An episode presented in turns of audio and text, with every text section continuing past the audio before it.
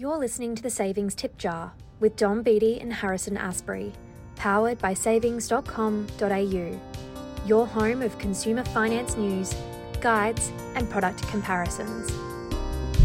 Hello, good morning, good evening, good afternoon, whatever time of day you're listening. You are listening to the Savings Tip Jar podcast with myself, Dom Beatty, and oh, as always, the wonderful Harrison Asprey, who is with me right now. Good afternoon, Has. The weird and wonderful Dom. We're recording right now in the afternoon, but wherever you are, uh, crack open a beer. It's five o'clock somewhere, and let's get going. Or maybe a coffee. Maybe you need to pick me up on mm. this uh, rainy day uh, where we are anyway.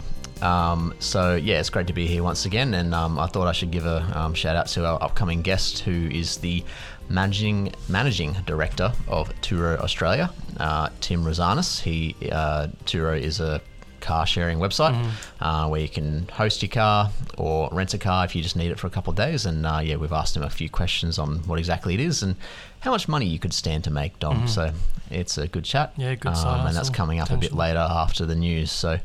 Uh, yeah, let's talk about some news. So it seems like in the week after the RBA uh, announcement, it's always a bit of a lull, you know. Yeah. Um, and this was another hold, so uh, yeah, not exactly any huge wave breaking, you know, mortgage rates increasing or mm-hmm. savings accounts with a you know six percent interest rate just yet. Um, That'll do. Yeah, but one of the more uh, notable, noteworthy pieces of news to happen in the past few days is that um, the ACCC, the competition regulator in Australia, uh, has said no. Computer says no um, to ANZ acquiring Suncorp Bank. So if you missed this one, yeah, that's right. Um, Suncorp Bank uh, was kind of coming to the table, coming to the market um, with the whole Suncorp group wanting to offload the banking arm, uh, and they wanted uh, ANZ to be the purchaser essentially, um, and the deal would have been worth uh, around 4.9 billion dollars. Um, but the ACCC, uh, you know, rightfully or wrongfully, uh, depending on your opinion, uh, has said no, saying it would lessen competition substantially in Australia and and the banking sector. So, um, yeah, what do you make of that, Dom? Yeah, well, we've heard um, of the ACCC blocking these kind of mergers in the past. Um, like well in a different industry i remember the tpg and vodafone merger. Mm. ACCC you know computer said no to that uh, and then they took it up with the federal court and uh, able to turn around the decision wow. and allowed yeah. them to um, to merge. Uh, but i think they're still retaining their separate branding. But yeah um, so these you know it, it's it, that the same could happen. I think i've read somewhere anz or suncorp or both are um, contesting that or looking to contest it. So we could still see it go through. Sometimes the ACCC can be a bit overzealous with blocking these these kinds of kinds of things. Whether it's good for the, the average punter and competition in the sector, uh, you know, I haven't looked it over too much. I mean, we already know the big four banks, and ANZ is one of them. Uh, dominate, really dominate the market at the moment. Uh, you know, it's always between seventy to eighty percent of market share when it comes to mm. home loans. Um, uh, uh, but ANZ is, is one of the uh, is probably the it definitely is the smallest of the big four, mm. and they're actually by quite a long margin. So, um, you know, by acquiring Suncorp Bank, that would maybe make them a bit more competitive. The likes of uh, CommBank, NAB, and uh, Westpac. Mm. So perhaps if that had happened, maybe they'll be, they'd be able to offer more better value for money products. Um, but then at the same time, a Suncorp, you know, maybe already offering some good value for money products. I don't know. I don't hear a lot about Suncorp's products being talked up too much in the market when it comes to savings accounts or home loans or car loans. Um, so perhaps, yeah, it's, it's just so hard to know whether this could have been a good thing or not. Usually, more competition um, is better for the market, but then sometimes um, when you need someone quite powerful who needs that economies of scale, they're able to offer really cheap prices. Um, mm. Who knows? But uh, we'll see how this one plays out. It's certainly very interesting.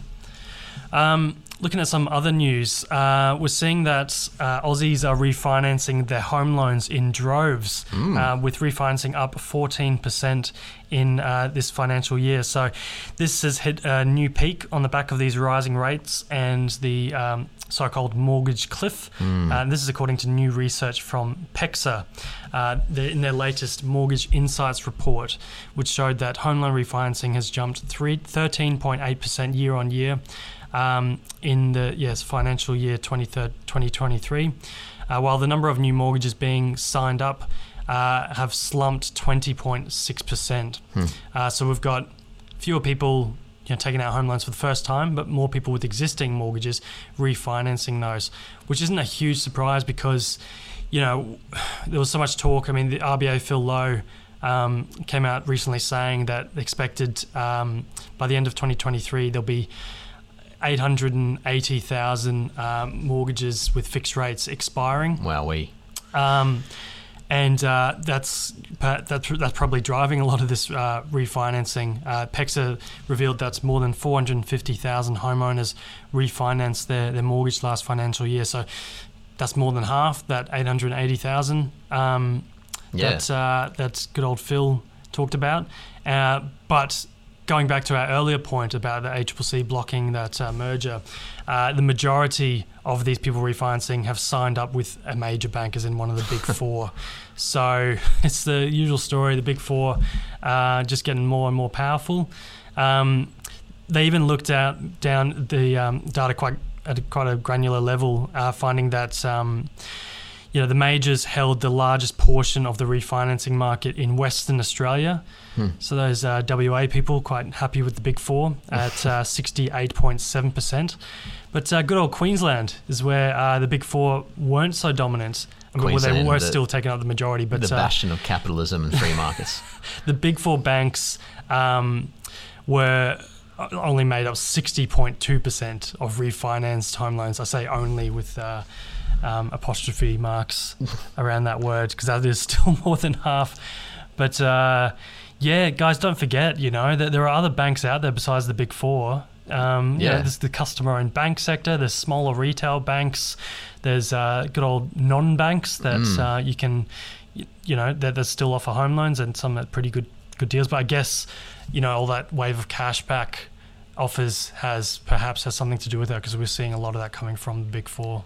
Yeah, well, we saw in the RBA SOMP, the um, Statement of Monetary Policy, um, and don't shut off your headphones just yet, guys. Um, but the, the RBA has said itself that um, it expects, um, or it had unexpectedly seen a lowering of mortgage rates just because of all these cashback offers and people refinancing in, in, in droves.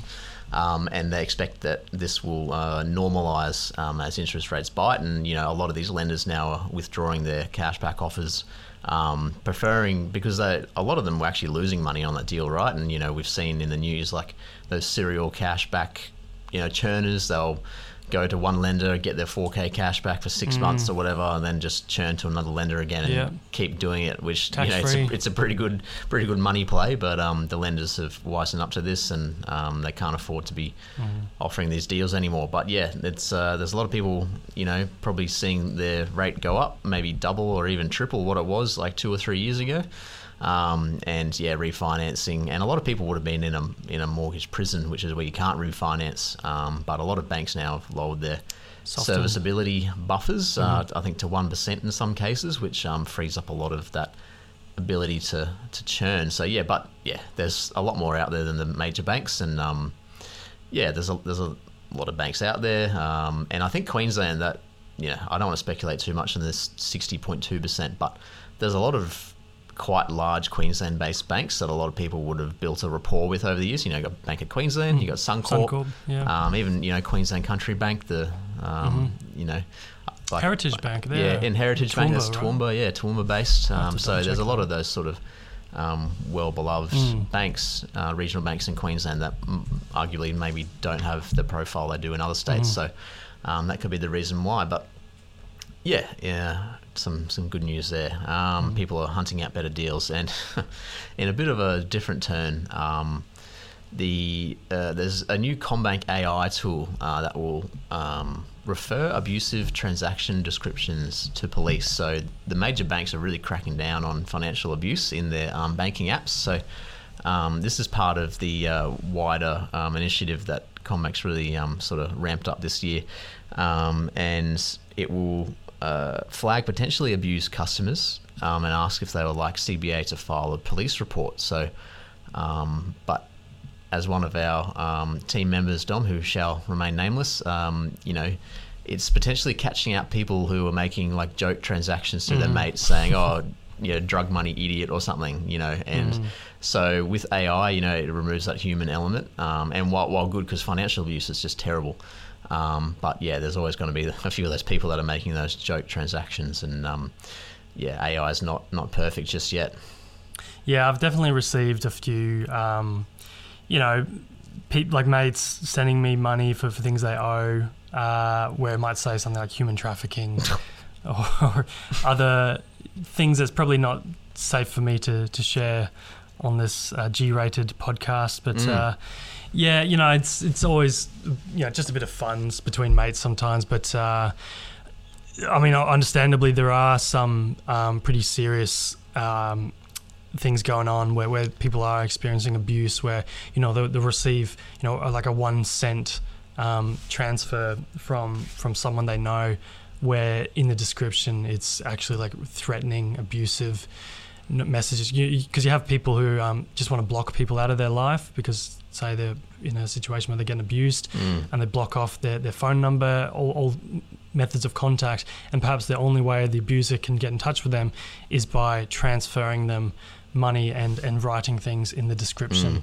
And that's what um, we're hearing is, is happening quite a lot. So uh, we've seen a few banks, um, you know, getting onto this sort of thing. So CommBank, just one of the latest ones, uh, now using AI that uh, will automatically refer some of these to the police. So, um, yeah, I, I think all up, that's that's got to be a, a good thing, right? And uh, you know, maybe some people think they're they're sending yeah, a funny message as, as a bit of a joke, um, but the other person might not always see it that way and, and might actually take offense to it. So, Mm. yeah, just got to be careful with that sort of thing. Um, anyway, in uh, some other news, uh, I'm afraid this um, oh, it's probably a bit softer, but it's still not the most pleasant news. Uh, household spending is um, is uh, not picking up too much. Uh, it, it did rise 1.8 percent in the 12 months to June, but it's actually the softest growth rate since February 2021. So Wow. really showing um, how tough the, the times are, where households really um, yeah, aren't forking out too much because they're because of the tough economic times they're experiencing.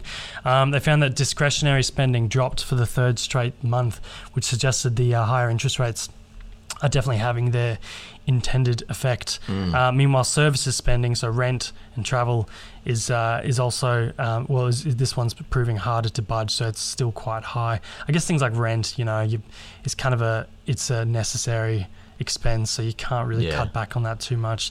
But if people are cutting back on discretionary spending, um, then yeah, that that's probably the indicator that the uh, rate rises are having an impact. Yeah, and um, services inflation is kind of having a, a bigger impact on the overall inflation figure, um, which is probably keeping the household spending indicator up a bit. Um, and we'll see that over the next few months because like um, goods inflation is coming down, which is which uh, is a good thing.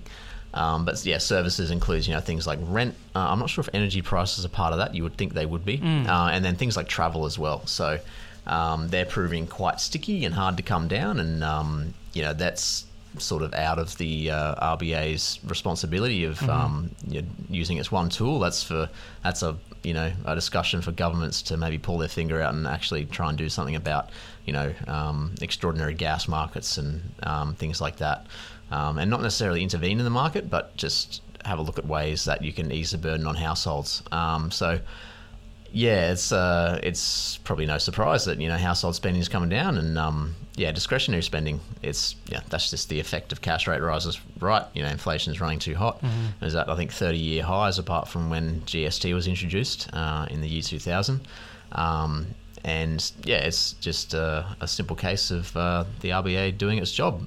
Oh, Um, but you know, I remember all those people kept saying, "Oh, the the Normanby is is full of punters the other night. Yeah. Uh, obviously, the RBA rate rises aren't making any difference, so we need to keep hiking, hiking, hiking because you know that, that pub or that restaurant was I couldn't get a table anywhere. Yeah, well, you know, at the Normanby, uh, it's you know, there's no wonder because you might see a Broncos player. That's that's pretty cool. But maybe those people are, they've gone from a uh, twenty dollar, you know, mojito or something, and they're buying a eight dollar schooner of Hmm. you know XXXX Gold. That's you know. There's still the same number of people in there, but they're making maybe wiser financial decisions when they Hmm. dine out and uh, get on the beers. So Well, it just shows that you know you shouldn't pay too much attention to the, the anecdotal anecdotes, yeah. evidence because yeah, just because a couple of restaurants or bars are, are full of people, That's what uh, Peter Tulip said last Oh, week, right? yeah, he, he said, you know, um, business types love anecdotes, whereas, um, you know, researchers and Yeah. Research analysts love the data. So, um, and that's very true in a case like this.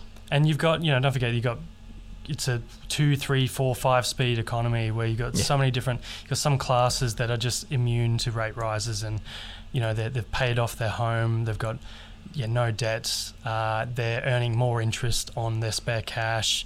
They're going to keep spending. So there's always going to be you know some classes of people that still go out and fill the restaurants. And I want to see some research on those younger people that have maybe just given up their home home ownership Oh, yeah, dreams the- and they're spending their deposit. yeah. Yeah. And if you, you um, might on- remember, if you're an avid beers. listener, uh, we talked about that with Serena Birds, the quiet Yeah. quitting the housing market trend. So yeah, then he's you know there needs to be an expert on this, um, and then obviously at the other end of the spectrum too, you know, boomers that have paid off Mm-hmm. their home loan, or not necessarily boomers, not trying to start a class warfare, but anyone that's paid off their mortgages is Mm-hmm. Do probably it. doing pretty well.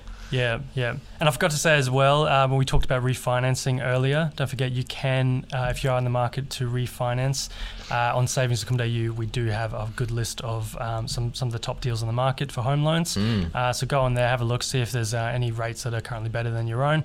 Um, certainly, if you're thinking about switching and getting a better deal on your mortgage, uh, savings.com.au can potentially help you there.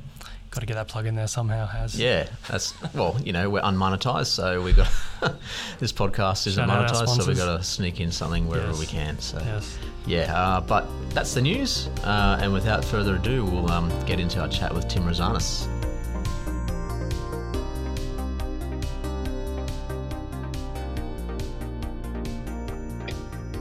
Now, have you ever thought about how much your car is costing you to own? Uh, you know, when you take into account the cost of fuel, registration, maintenance, insurance, interest, if you bought the car with finance, you probably realize that owning a car can really set you back, even without considering the price of the car itself. Perhaps that's why some people are turning to car sharing for their driving needs, with services such as Turo allowing everyday people to rent out their cars to other motorists, which can help them earn a bit of extra money on the side. Joining us to tell us more is Tim Rossanis, uh, Managing Director of Turo Australia. Tim, welcome to the Savings Tip Jar. Great to be here, boys. Thank you. Thanks for joining us, Tim. So less of a question and more of a bit of a talking point. Um, just give us a bit of a background on Turo Australia. Um, I know it's been in the US. I've noticed it on sort of um, car YouTube channels and things like that for a few years now in the US, but it's only recently come to Australia. Um, and yeah, just explain a bit of the, the Turo background story and um, more and what is car sharing more broadly. Yeah, with pleasure. Uh, so Turo launched in Australia in November last year. So here uh, in Oz, we're I'd say a startup, but globally it has been around for quite a while. So it was actually founded in 2009 uh, by Shelby Clark. He was on his way home from uh, classes at, at college or university. And uh, it was a snowy day, and he was walking past all these cars parked on the street. And uh, he, he wanted a way to be able to use one of them uh, because he was nowhere near a traditional car rental depot. And he uh, had the idea to pioneer uh, what's now called peer to peer car sharing. And so Turo is now the world's largest peer to peer car sharing platform. Uh, we've got hundreds of thousands of hosts who are offering their vehicles over 1,400 makes and models uh, in five countries globally. Uh, to to guests from all over the world who are traveling to the US, the UK, Canada, France, or Australia, uh, and uh, it's really quite an amazing platform because we we uh, are quite focused on acquiring unique selection. And so, what we m- mean by that is uh, types of cars that you might not otherwise have access to through traditional means. You can all you can always get a Toyota Corolla or uh, you know an MG3. Um, those aren't hard to find in uh, traditional car rental companies. But where are you going to get a Lotus Evora or a lime green Audi RS3 uh, that you can rent while you're on holiday? And the only real option that, that I know of, at least, is Turo. And so it's it's quite unique. We launched in Australia uh, late last year, and it's been going gangbusters. We are now the uh, the, the, the fastest growing uh, car sharing or car rental app in Australia. We've, had, we've got the most downloads since we since we launched with sixty three thousand downloads, and uh, it's you know two, two times more uh, downloads than our nearest competitor, or six times more downloads than uh, traditional car rental. And so Aussies love the concept and, and want to be able to access unique selection. Uh, and the best thing about it is it's it's regular everyday Australians who are putting their cars on the platform uh, and turning um, what would otherwise be an underutilized asset into a business. And so you know it's a it's a good way of contributing, we think, to the local economy as well. Tim, I was wondering if you could just expand on perhaps you know why the popularity of car sharing is is really picking up. Uh, do, would it have anything to do with you know the so-called cost of living crisis that we're having at the moment?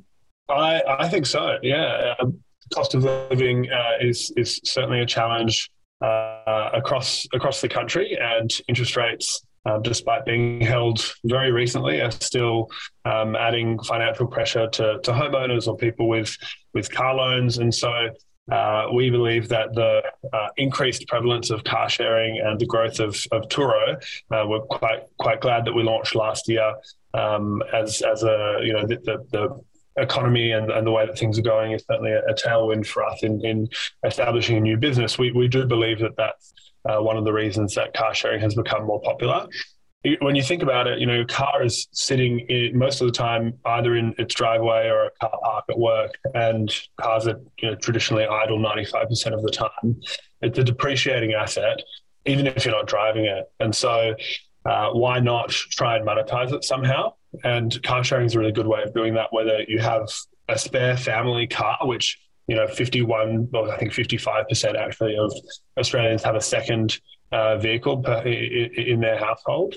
Um, so it's it's um, a, an asset class that people have access to already. And so when it comes to thinking about starting a side hustle or actually starting a business, the barriers to entry for car sharing are significantly lower because most Australians already have. There are 20 million cars registered in Australia, and I think 91% of Australians have at least um, one or households have at least one car. So it's um it, it is in terms of scaling a business a really uh, accessible way of um, generating earnings uh, on something that would otherwise be decreasing in value. You can actually turn it into a, a revenue generator, which we think is quite compelling, especially in trying economic times that we're living in at the moment.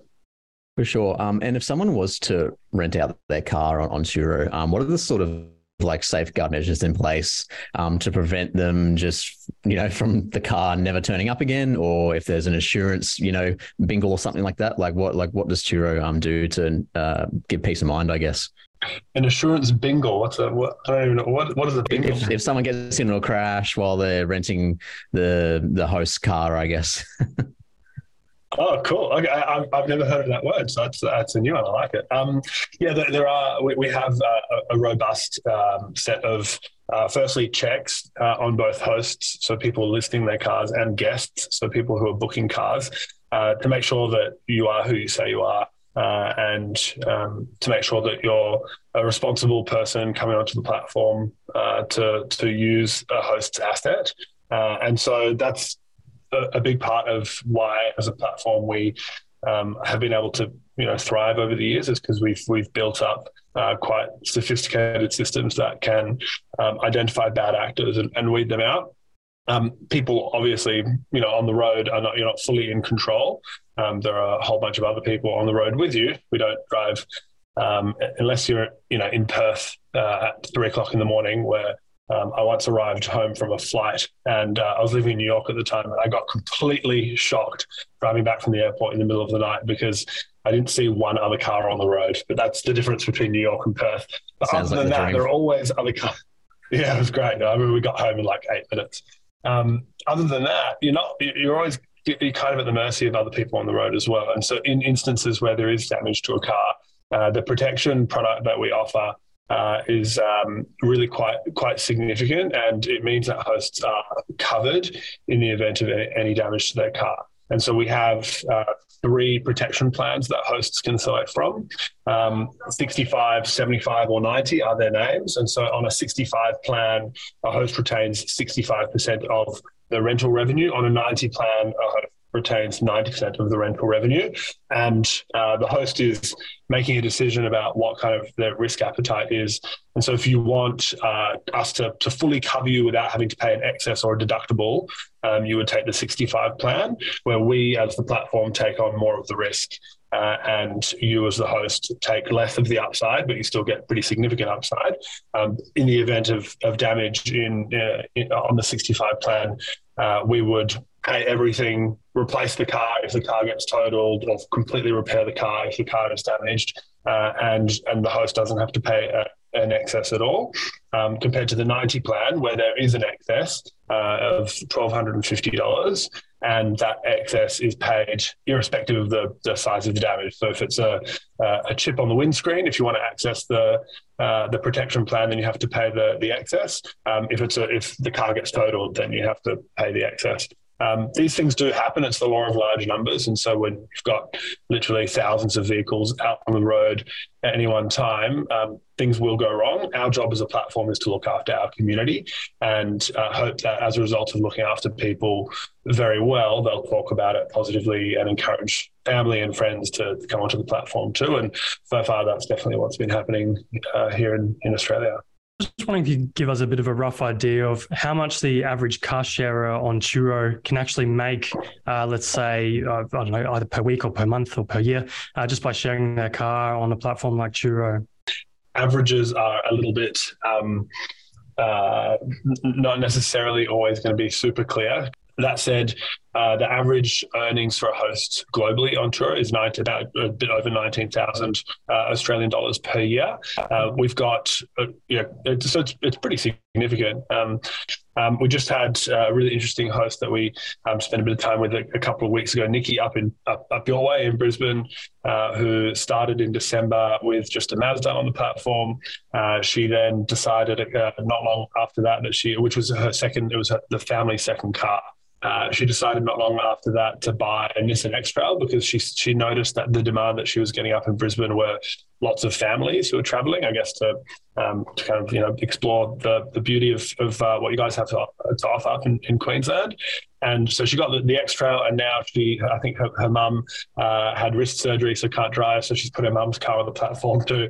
And she's made, um, we'll, we'll, confirm the numbers for you after this, but I think it was 18,000 um, bucks of profit so far just in, in six months. And she didn't have all three cars on the platform that whole time. So um, it's pretty, pretty significant. And she's got $5,000 of bookings upcoming. And we, we expect that demand will only increase as we shift into the summer months. So um, some really amazing stories of hustlers, entrepreneurs, people who are just savvy and know that you can uh, you've got these things it's just it's just sitting there being wasted a lot of the time so why not turn it into something that can um, offset the kind of crazy cost of living crisis that we're all living in at the moment for sure. And just one of our uh, final questions, and probably one of the most important. If I was going to go to Sydney and I wanted to impress a date, what would I rent? You mentioned a lime green Audi R8. Um, what would be your car of choice? If I was going to impress a date, um, yeah. Well, I, it would have to be something that my wife wouldn't notice. Um, first of all, no, date night with my wife is what you meant. Oh, okay. Yeah, exactly. Um, yeah, date yeah. night. um, we've got we've got a whole bunch of Teslas. Um, I, I, think Teslas are, are, beautiful to drive and, and super smooth. Uh, but there's there are so many different examples. Um, just play around and you'll see there's just a, a huge amount to choose from. Uh, we've got a Lamborghini, a couple of Lamborghinis up on the Gold Coast. So really quite impressive when it comes to the selection that we offer. And and we want we want it to be matched with any type of experience. And so we do have a lot of normal cars as well. If you just if you need a car for the weekend, actually we've got a car going into smash repair tomorrow. My wife and I, um, our Mazda CX-8 uh, got got dinged, and so we need to take it take it in for repair. And so I'm uh, this afternoon I have to book myself a Turo. I don't know what I'm going to get yet, but that that's a very common use case. You just need a car for a couple of days while while it's in the shop. Um, one of the others that we've seen a lot actually is uh, thankfully, uh, I think one of your previous um, guests was talking about the prevalence of, of, of EVs and how uh, you know, with fuel efficiency standards, we'll we'll say, see an increase in um, EV adoption, which is is really great as we um, start to chart our path for a more sustainable future. And we've seen a huge number of people come to Turo to try an EV for more than just half an hour. Um, you know, test drive at a, at a dealership just doesn't really cut it if you're thinking about making a change. And the change is significant enough uh, when you think about range anxiety or charging or finding you know access to charging infrastructure um, that we have a lot of people come to Turo to book extended uh, EV test drives. And so that's also a really common use case. Uh, so it, I think for you Has if you need to impress your date you're up in Brizzy um, I'd probably go with the the Lambo. Uh, excellent. There you go Has uh, Tim really appreciate your time here in the Savings Tip Jar podcast. Thanks for joining us uh, it's been great, guys. Cheers. Thanks very much. Thanks, Tim.